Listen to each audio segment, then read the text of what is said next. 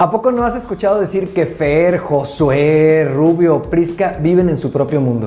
Y lo decimos como, como si estuviéramos diciendo que están loquitos, pero si lo vemos desde otra perspectiva, todos vivimos en nuestra propia realidad. Piensa en una familia, en aquella mujer que ya no permitió ser maltratada por su pareja y que logró romper con las creencias y la cultura.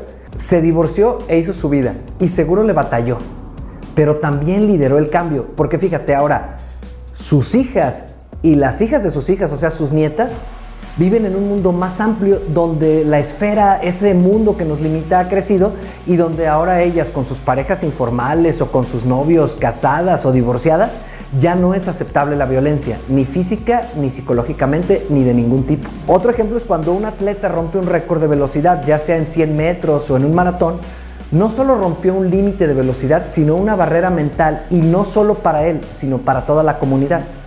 Muchos atletas se sienten inspirados con los récords de otros, empiezan a ampliar su esferita y creen que se puede ir por más. A mí me pasó hace muy poquito. Yo tenía entrenamiento y trabajo físico para un buen maratón en el que pudiera clasificar a Boston. Boston, por cierto, es el único maratón de corredores populares al que necesitas calificar por tus tiempos. Pero mis anteriores maratones eran de 4 horas y el mejor de 3 horas 35. Me hacía falta prácticamente algo imposible, bajar de 3.35 a 3.19. Era lo que necesitaba. Pero unas semanas antes del maratón, Resulta que un compañero corrió al parejo en la pista conmigo. O sea, estuvimos haciendo las series y corrimos al parejo.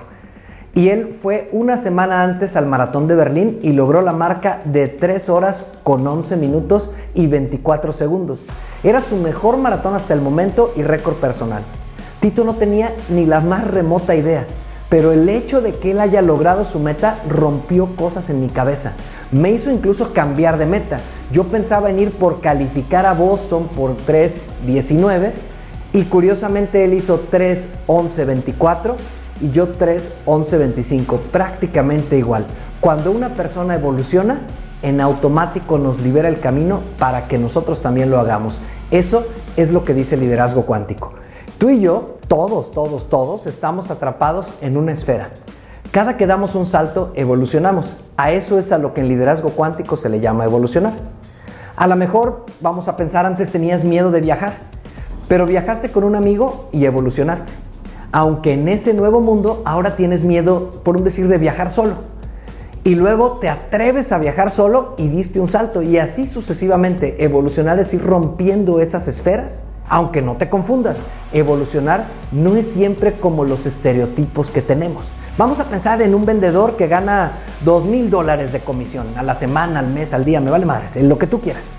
Ese vendedor dice necesito saltar y rompe su esfera porque quiere ganar 4 mil o 20 mil dólares en el mismo lapso de tiempo.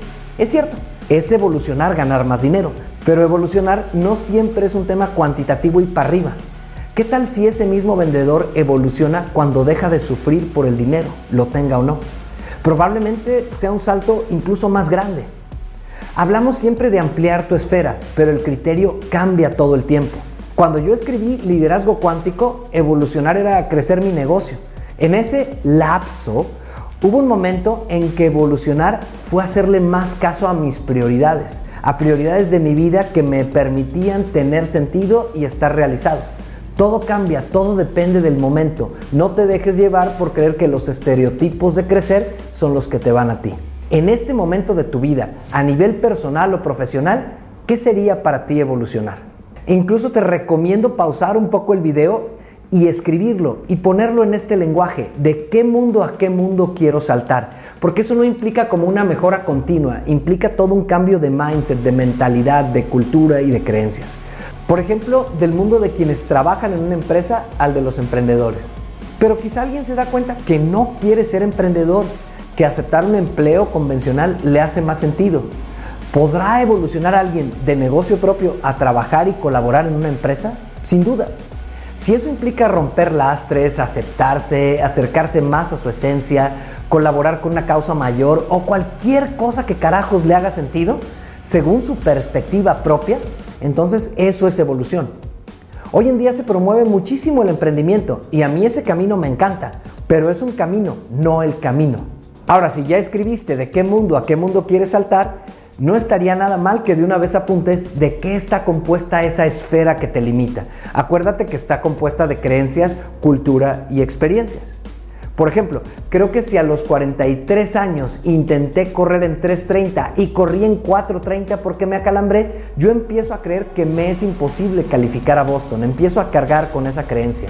O si tú crees que si tienes hijos cambian las prioridades y no puedes seguir haciendo lo que te apasiona, pues marchaste y le vas a echar la culpa a tus hijos de no haber podido dedicarte a lo que te apasiona. Muchas de esas creencias además son propias de la cultura, o sea, no son creencias personales sino de la cultura que te rodea. La cultura se define como la suma de creencias y costumbres de tu entorno, ya sea familia, empresa, amigos o país. Por ejemplo, para la cultura de mi país, es mucho más complicado romper con la familia e irse a vivir a otro lado que en la cultura de otros países. Quizá en la cultura de mi familia disfrutar está asociado con comer pinche pastel. Y si yo quiero no comer ese azúcar, mi cultura me dice que no estoy disfrutando. Y lo puedes ver en cualquier escenario. El entorno te jala, te arrastra. Y en ciertos puntos, evolucionar es romper con tu entorno. No rechazarlo, para nada. Agradecerlo pero también mandarlo al carajo en cierto sentido, hacer tu propio camino. Hay un tercer elemento que rodea esta esfera.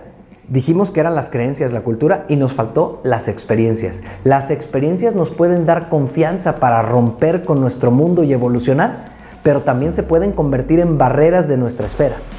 Todos decimos, del fracaso se aprende, pero la neta también sucede que vamos acumulando fracasos, por ejemplo, en los negocios, en los maratones o donde quieran, y esos fracasos, si no los procesamos bien, se empiezan a convertir en un límite. Por el momento, en este primer video solo define cuál es mi mundo, a qué mundo quiero saltar, qué creencias, qué cultura y qué experiencia no me permiten hacerlo. Y en el siguiente video vamos a descubrir cómo trabajar esas experiencias para que puedas dar el salto. Solo quiero que te quedes con dos tips que te van a ir ayudando a desquebrajar esa espera que no te permite evolucionar. Uno, Busca historias de personas que sí han dado ese salto que tú quieres dar, cercanas o conocidas. Solo leer esas historias te va a ir taladrando la cabeza. 2. Acércate a entornos donde ese salto no sea un reto, donde no comer postre o hacer ejercicio o tener un negocio de miles de dólares, lo que sea que se parezca a tu meta, que en ese entorno al que te acerques sea algo natural. Eso va a ir contagiándote y va a ir rompiendo la esfera en la que estás.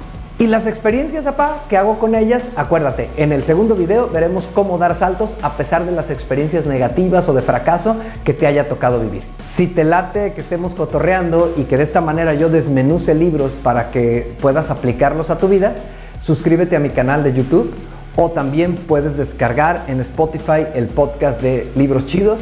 O si quieres leer Liderazgo Cuántico, lo puedes leer en Kindle o en tu plataforma favorita. ¿Y qué crees? También puedes descargar el audiolibro. Mi nombre es Jorge Cuevas y ayudo a las personas a reinventarse. ¡Trin, trin, trin!